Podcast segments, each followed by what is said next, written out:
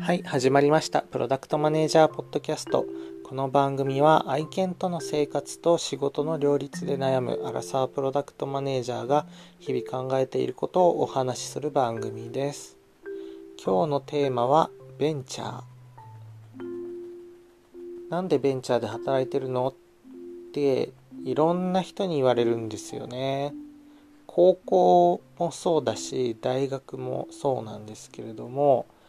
私の同期って同期？なんだろうな。同じ高校出身の人あるいは同じ大学出身の人ってみんな大企業行くんですよ。いわゆる就職人気ランキング上位の企業。日系大企業財閥大企業財閥の経歴系列企業。あとは独立行政法人とか。お堅いところ行くんですよね。役所とか。教師も多いな。教師多いな。なのでなんか無名のなんだかわけのわかんない怪しいベンチャーに行った私ってうん外れ値なんですよね。メインストリームから外れてる。主流じゃない。珍しいもんだからみんななんかこうなんでそういう選択したの？って無邪気に聞いてくるんですよね。うるせえ俺の勝手だろって思うんですけど思うんですけど最近はまあそういう質問にもね寛容な気持ちで答えられるようになってきてなんでかっていうと私の給料が今結構いいので、うん、なんか嫌な嫌な理由ですけどうんいろんなとこ行ってねなんかこうレールにレールに乗って仕事して仕事つまんないし給料も上がんないしみたいな感じで行ってる人を見ながら私は仕事大変だったけどまあいつでも転職できるっていう自信もあるし給料も上がってうん。ちょっと前はねなんかこうぬくぬく働いても給料がどんどん上がる大企業の人たち羨ましいななんてちょっと思ったりもしましたけどまあもう大企業にいたから安泰なんて時代は終わった。あまあ企業によりますけどね。業界とかよりますけどより多くの大企業が、うん、競争にさらされて大変だなっていうのをこうひしひしと感じるのでまあ私の選択間違ってなかったなと思ってでこう心穏やかになんでベンチャーなのって聞かれた時にこういう思いがあってっていうふうに答えられるようになってきましたと。で特にまあ年齢を重ねるにつれて新卒採用とか中途採用の面接官とかメンター面談相手とかを務めることが増えてきてそういう時にまあ相手に分かりやすく納得感を持って伝えられるような説明を自分の中で自分が納得する言葉で用意しておかないとなって思ってでまあいろいろ考えて言語化を繰り返すうちにだんだん整理されてきたっていう感じです。うん新卒の時どんなこと考えてたかっていうと私、うんまあ、当時からあのまあ何て言えばいいんですかねうまく社会に適合できてないなっていう自覚はあったので花から日系大企業とかお役所系の企業は受けてませんでした。これも嘘があるな語弊があるな。学部生の時は1回受けたんですよ。でもあ絶対これ自分採用されないなって思ってなんか出てくる人たち面接官として出てくる人たちみんなみんな大学とか高校とかで同じクラスだったら絶対仲良くならないだろうなっていう人たちが出てくるんですよ。そんなもん絶対採用されるわけないじゃないですか。ダメだなって思って大学院で就活もうね大学院出たらもう博士行くか社会人になるかしかないですから。でうち金ないから社会人になるしかないのでまあその時は本気でちゃんと就活したんですよね。でそこではえっ、と日系大企業とかお役所系はどうせ無理だって思って外資とベンチャーだけ受けましたと。で外資は辞めたんですよね就活。インターンで外資とベンチャー見てその後本選考はベンチャーだけ受けましたと。なんでそういう意思決定をしたかというと外資の人もやっぱり面接インターンではあるんですけども面接受けてる時に結構イライラしたんですよね。なんかなん何なんだろうこの人別に頭良さそうでもないしうんなんか別に話してて楽しくもないしいや仕事できんのかな給料はもらってそうだし外資もその給料良さそういいなうちお金ないし外資の給料魅力的だなって思うけどこいつと働くの嫌だなみたいななんかタイプは違うんですよね日系大企業とかお役所系と。タイプは違うんですけどあのやっぱり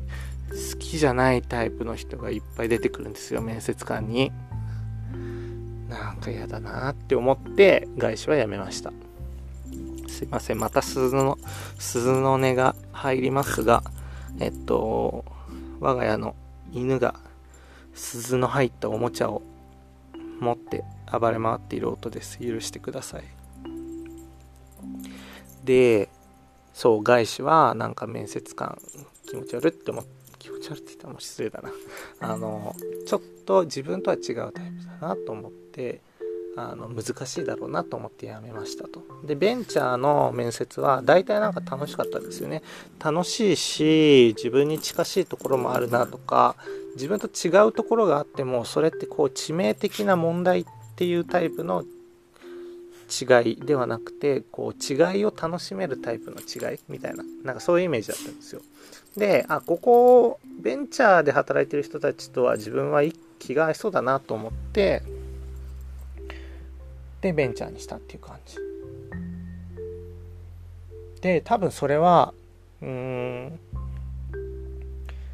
その選択は合ってたんですよね。結局ジョブホッパーになっちゃっていろんな会社転々としてますけど別に一個一個の会社があの全然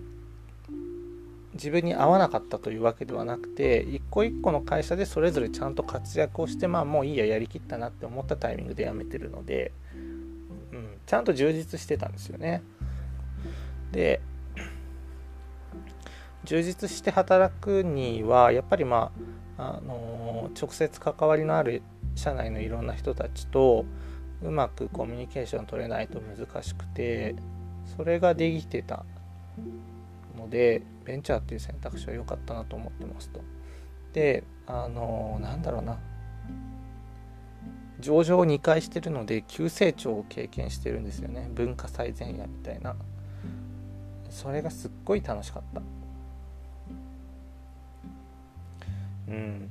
チームを作りながら会社を作りながら売上数字も作って利益のことも考えて上場ってなったらなんか急に制度だのなんだのあれこれ言われるけどそれも必死に対応してみたいな。すっごい楽しかったんですよね。だから多分ベンチャーっていう選択肢は自分に合ってたんだろうな。落ち着いて考えてみると一方でベンチャーに在籍しているからこその弱みもあるなというのも徐々に気づき始めてやっぱり大企業にいるとネームバリューとか資本力とかで大きな仕事できるんですよね。大きな仕事を、まあ、会社の看板で背負ってやってたとしてもそれはそれで経験値になってその人の実力につながりますのでうんベンチャーの規模でねそれそういう経験ってなかなか難しいのでうーんこの先5年10年20年30年とか長い目で見据えるとと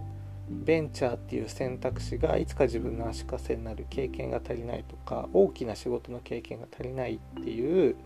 うーん壁にぶち当たるタイミングが来るだろうなと思っていてなるべく早くベンチャーの中でも出世して、まあ、経営者になるとか役員陣に入るとかなんかそういうチャンスを手に入れないといけないなっていうのを思ってたりします。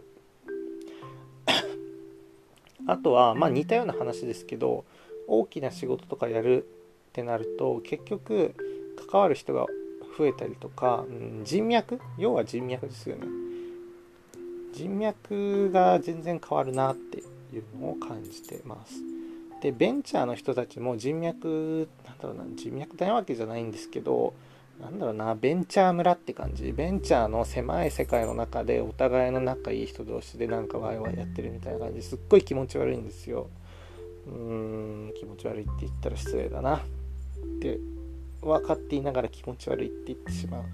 なんか閉鎖的なコミュニティで仲仲いい者同士でワイワイやってるっていう空気が私はすっごい苦手で、ベンチャーってちょっとそういうとこあるんですよね、でも大企業ってなんかこうビジネスの相手がうん日本人全員とか世界だったりとかしてうんベンチャーよりもよりオープンなコミュニケーションを取る必要があるっていう側面も絶対あるんですよね。でそういう、うん、すいません。犬犬に襲われてます。すいません。うわ。痛いな。何の話だっけ？えー、っとちょちょちょっとはい。ベンチャーにいることの弱点弱み大きな仕事の経験ができない。人脈だ。人脈層。ベンチャー村の中の人脈しか手に入らないので何か自分がそうじゃない人脈が必要になった。誰かのサポートが必要になったって時にちょっとうんまそれもまた壁にぶち当たるだろうななんて思ってます。うん、とはいえまあでもその2つはまあなんかね今のうちにいつか壁にぶち当たるだろうと思えたのでうーん今から対策をしておけばいい話なのでまあ問題問題だけど問題ではないみたいな感じかな。うーん多分自分が気づいてないベンチャーにいる問題が他にもいっぱいあってそういうものを、まあ、早く見つけて対処するとかそんな問題が問題にならないぐらいなんか別のところで大成功するとかなんかそういうのも必要だなとかもちょっと思ってたりします。うんまあ、総じてベンチャーで働いていることは自分にとっては正しい選択だったと思ってます。で、今後も正しい選択であり続けるために、えー大きな仕事をするとか人脈とかその他いろんな、え課題に取り組もうと思ってるっていう感じですね。うん、ポッドキャスト用で話してるので結構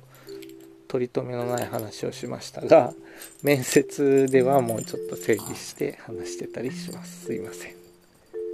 はい。ちょっと犬が暴れすぎて